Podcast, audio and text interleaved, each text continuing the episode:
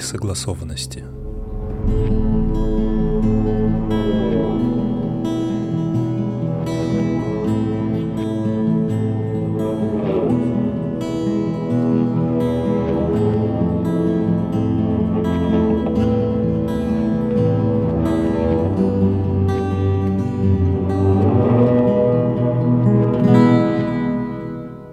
Разместили в маленькой металлической комнате и дали мне штаны, небольшое полотенце и мыло. Остальные из моей группы были рядом, в похожих комнатах. Все в том же здании, где мы все проснулись. Кто-то однажды спросил, можем ли мы выйти на улицу, но я не услышал ответа. Через несколько дней я начал думать и понял, что раньше не думал. Это было похоже на второе пробуждение, но с разочаровывающим вкусом. Не думать было приятно, но ты понимаешь это только тогда, когда все уже закончилось. Абсурдность всего происходящего не давала мне думать, что я в тюрьме, но никто не мог уйти, никто не видел солнечного света. Сеть туннелей соединяла все спальные блоки, большой склад, столовую и душевые. Полы и стены стабильно гудели — Ночью, когда скатываешься с подушки, можно почувствовать, как вибрирует череп. Возможно, мы были под землей. Мы начали разговаривать друг с другом. Никто не помнил ни прошлого, ни даже имен. И мужчины, и женщины среднего размера и веса, мы все говорили на одном языке и выглядели примерно одинаково. Эксперименты на людях и «мы все мертвы» были распространенными теориями, но я не мог отнестись ни к одной из них серьезно слишком просто, чтобы что-то объяснить. Машины в столовой генерировали достаточно еды для всех. Эта еда по расписанию была единственной вещью, которая придавала структуру нашим дням. В остальное время большинство из нас гуляли, ходили вокруг, участвовали в неглубоких разговорах и спали. Никакого желания, никакого творчества, никакой похоти. Если бы я не видел крови и кала, я бы вообще не подумал, что мы люди — Лабиринт туннелей казался бесконечным. Некоторые двери были открыты и вели в другие похожие места, только в иной конфигурации. Те же пустые комнаты, склады, столовые и душевые. Я всегда возвращался до ужина и однажды вечером заметил пустое место, где обычно бывает лысый парень. Позже его никто не видел. Слухи о людях, заблудившихся в лабиринтах, стали реальностью. Иногда я заходил очень далеко. В глубине конфигурации комнат стали немного меняться — Одни двери шли прямо в маленькие другие комнаты, другие двери в склады разных размеров. На некоторых стенах были отверстия размером с палец, ведущие в темную пустоту. Через месяц-два я сделал из полотенца сумку, накопил достаточно еды и ушел в экспедицию. В маленьких комнатах было только две двери, так что я просто проходил насквозь. В больших комнатах было несколько дверей, поэтому я отмечал ту, откуда пришел, кусочком еды первая сотня комнат были почти идентичны. Потом я начал замечать небольшие отличия. Иногда я находил на полу маленькие металлические штуки, какие-то болтики с маленькими шайбами. Я собирал их и отмечал ими двери. Иногда комнаты имели другой цвет освещения, как будто в какой-то момент кто-то пришел и заменил лампочки. В первую же ночь я понял, что стоило взять с собой подушку. На следующий день было то же самое — Новые комнаты, новые двери, новые предметы на полу, новое освещение. Одна комната быстро заполнилась металлическим эхом моего крика. Аккуратно сложенные кусочки человеческого трупа лежали в углу. Кости и то, что осталось от затвердевшей кожи, покрытые куском одежды, похожей на мою. Сердито я пнул его, надеясь найти какие-то признаки чего-нибудь.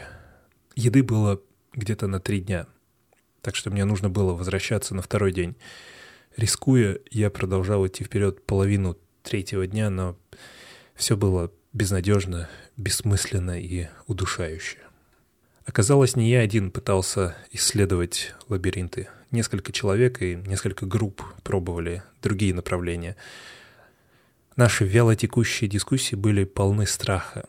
Все делились одним и тем же опытом. Никто не говорил о трупах, но все знали о них.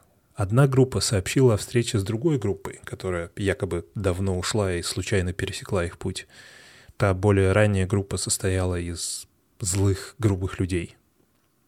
Спустя месяцы некоторые люди начали вспоминать свою жизнь, дома, детей.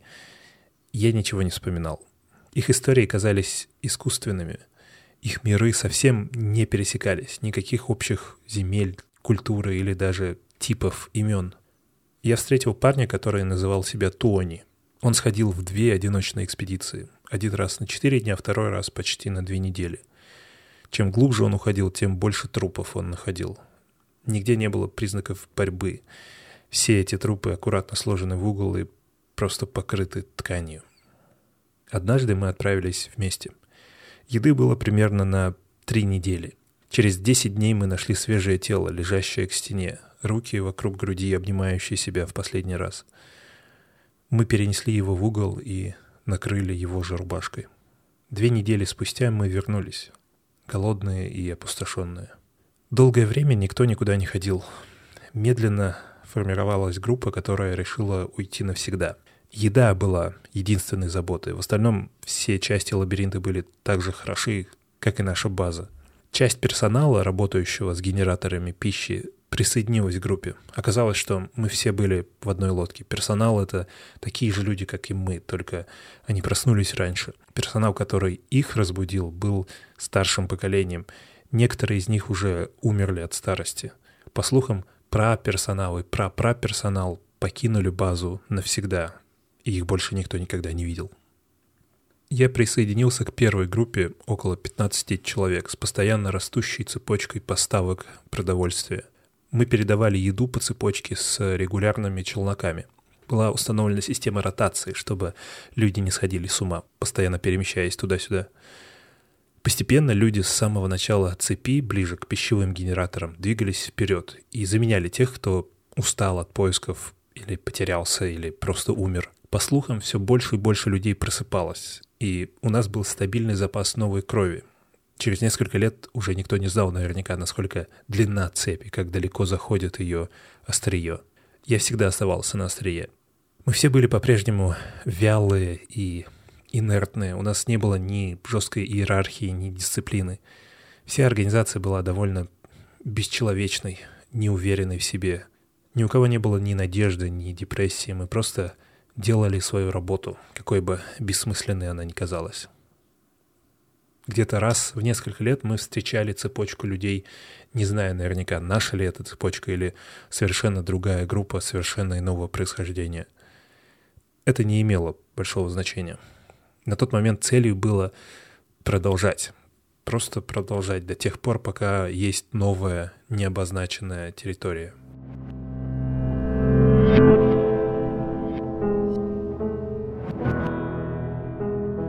Однажды ночью я вспомнил о своем рождении. Вкус металла, сухость во рту, жгучие ощущения где-то ниже талии, прерывистые звуки какой-то машины, как будто мое тело было включено командой механиков, следуя строгим инструкциям. Со мной обращались как с машиной, с полным пренебрежением к человечности. Секунды позже я смог спросить человека сверху «Что?». Человек, казалось, понял меня. Возможно, что-то случилось, и это врач. Но его одежда не соответствовала моему предположению. Старая серая рубашка не внушала доверия. Я подумал, что ко мне уже возвращается логика. «Дыши, не вставай», — сказал он. Я, конечно, проигнорировал его и попытался поднять две мягкие подушки. Это мои бесполезные руки. Вся энергия ушла на то, чтобы немного приподнять их, и они тут же глухо упали на мою грудь. Ощущение жжения неуклонно нарастало, и вскоре я почувствовал, как в мои глаза попали соленые бусины пота. Это был вызванный болью нездоровый лихорадочный вид пота. Сухой рот произвел жуткий крик, едва громкий, чтобы создать эхо. Мы были в каком-то складе или ангаре. Потом ничто.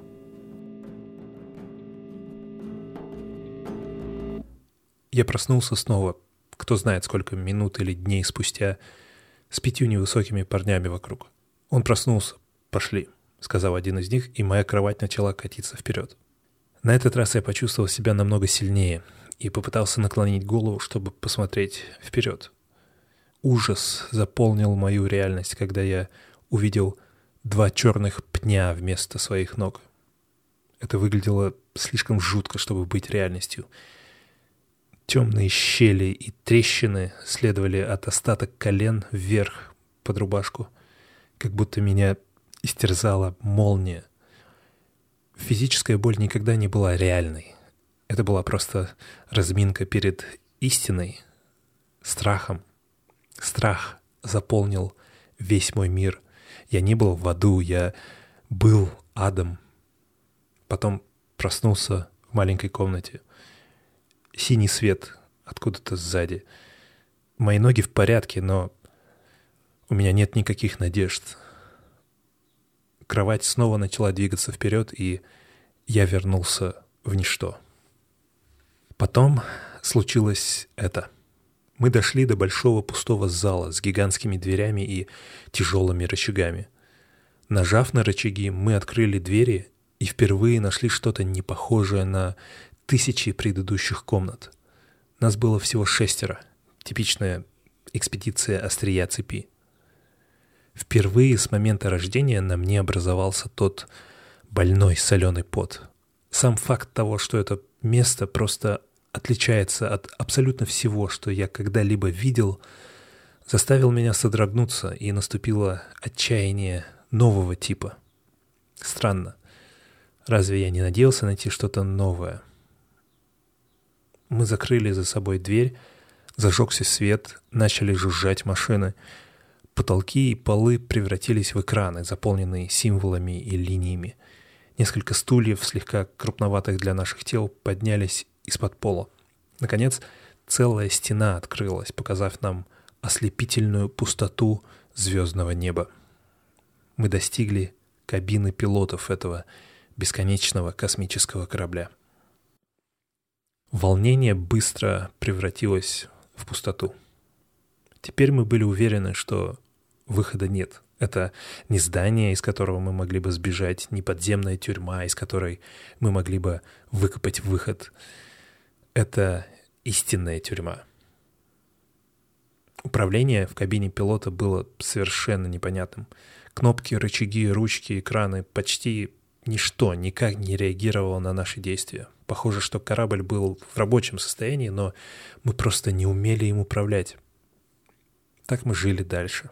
Ели, исследовали новые направления, пробовали новые комбинации кнопок, старели, умирали — будили больше людей. Наша группа из шести человек старела медленнее, чем те, что были позади. А те, кто оставался у генераторов пищи, были давно мертвы, насколько мы знали. Их заменили недавно пробужденные. Все это продолжалось до того дня, пока мы не увидели в окне еще один корабль. Он просто появился и сразу же связался с нами через видеоэкран. Мы увидели других людей, таких же, как мы, в аналогичной комнате, в той же одежде, в том же отчаянии и пустоте. Как только связь была установлена, и мы даже не успели понять, что произошло, огни в кабине загорелись красным цветом, и на экранах стало видно, что было активировано какое-то оружие. Тут же их корабль как будто отрастил конечность. Огромная брутальная секция вылезла со дна и медленно повернулась в нашу сторону. Еще никто ничего не сказал, но все уже понимали. Мы направляем смертоносное оружие друг на друга. «Пожалуйста, не стреляйте. Мы ничего не делаем», — сказал я. «Мы не понимаем, что происходит», — ответил один из дюжины безликих людей. «Это правда? Если они начали так же, как и мы, но потом каким-то образом научились управлять кораблем, возможно, они пытаются обмануть нас. Может, это плохие люди, уничтожающие корабли ради... Ради чего?» Скорее всего, их корабль также бесплоден, как и наш. Может быть, их пищевые генераторы были повреждены. Но они могут думать то же самое.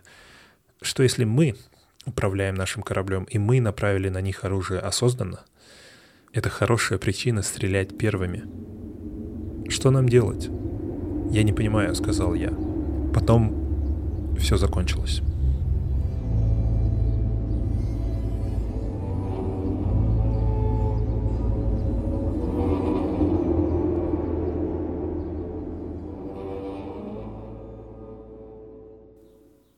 Это самая жестокая, бесчеловечная и экзистенциально ужасная идея, которую я когда-либо слышал, сказал менеджер третий. Другие кивали кивками в стиле «да, конечно, но». Завершилась длинная презентация проекта «Модель согласованности». Комната была заполнена кивками, как многоточием. Забудем на секунду о фундаментальной проблеме бесконечного снижения энтропии в сравнительно небольшом регионе Вселенной. Вы ведь знаете, что неэнтропия — это ограниченный ресурс, да? Но давайте забудем об этом. Давайте просто поговорим об эффективности. Как вы собираетесь оправдать идею отправки бесчисленного множества крайне энергоемких кораблей, поддерживающих миллионы человекоподобных сущностей. И это еще не считая того, что большинство кораблей будут бесконечно уничтожать друг друга, бесконечно восстанавливать себя, потребляя при этом не энтропию. Или ваш план — это ускорить тепловую смерть Вселенной? Новая волна кивков. Я отвечу по порядку, сказал ведущий. Во-первых, да, не энтропия ограничена во Вселенной, но помните, откуда взялась технология самовосстановления кораблей? Не из этого мира. Мы не знаем, как она работает, но мы предполагаем, что источник энергии не находится в текущей Вселенной. Это утверждение не доказано, сказал кто-то из длинного стола. Неправильно. Это утверждение недоказуемо. Большая разница. Мы не можем доказать, что она исходит из этой вселенной. И единственный способ доказать это — это буквально наблюдать за каждой частицей. Но на данном этапе развития это невозможно. Мы будем продолжать с допущением, что энергия исходит извне. И я беру на себя полную ответственность за это. «Вы берете на себя полную ответственность за эту вселенную», — сказал другой голос. «В конце концов, это моя работа. Если я допущу ошибку, мы неизбежно перейдем к другому проекту. Теперь, продолжая, тепловая смерть и потребление энергии больше не являются актуальными проблемами. Я понимаю, что ваша главная забота, менеджер, это эффективность и жестокость. Я не могу говорить о жестокости. Сознание — это не моя сфера компетенции. Что касается эффективности использования времени, то это действительно лучший способ, который исходит из наших моделей.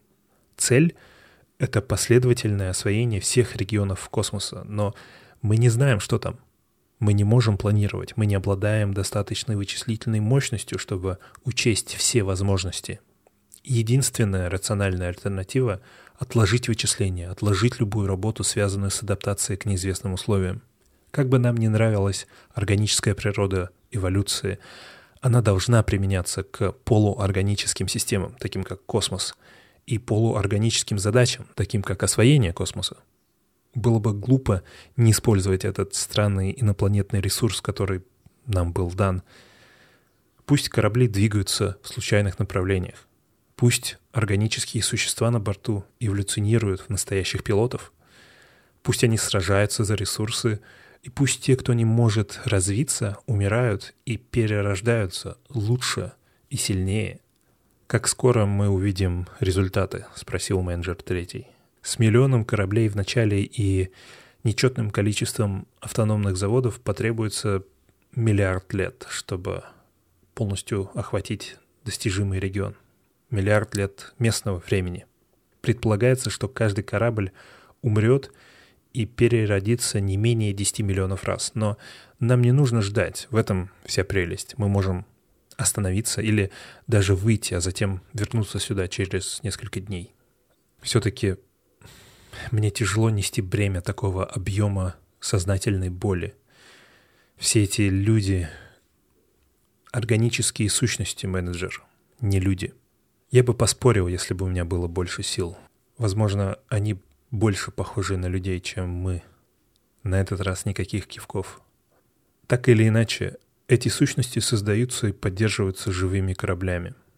Мы не причиняем боль сущностям, мы просто не запрещаем сущностям быть созданными. Большая разница. Вы бы взяли на себя всю ответственность за это тоже? Здесь нечего брать, менеджер. Как я уже сказал, это не моя область компетенции. Что касается законодательства, то, как вы хорошо знаете, Вещи, созданные чужими кораблями, это чужие вещи и не наша забота. Ну, У меня нет лучшей альтернативы, не так ли? Похоже на то, менеджер. Продолжим? Да, давайте попробуем и посмотрим. Надеюсь, на следующей неделе у другой команды появятся идеи получше. Меня разместили в маленькой металлической комнате и дали мне штаны, небольшое полотенце и мыло. Остальные из моей группы были рядом, в похожих комнатах. Все в том же здании, где мы все проснулись. Однажды кто-то спросил, можем ли мы выйти на улицу, но я не услышал ответа. Все эти люди, если они помнят так мало, как я, то я могу быть кем захочу. Даже их начальником, царем. Посмотрите на них. Едва ходят, потерянные в своей неуверенности, слабые. Вот что такое свобода, понял я. Там, где они ничего не видят, я вижу, что захочу, что угодно. Положив голову на подушку, я чувствую, как мой череп вибрирует от пола. Я чувствую огромную силу этого места, что бы это ни было. Неважно, что это за место, я думаю про себя и, улыбаясь, засыпаю.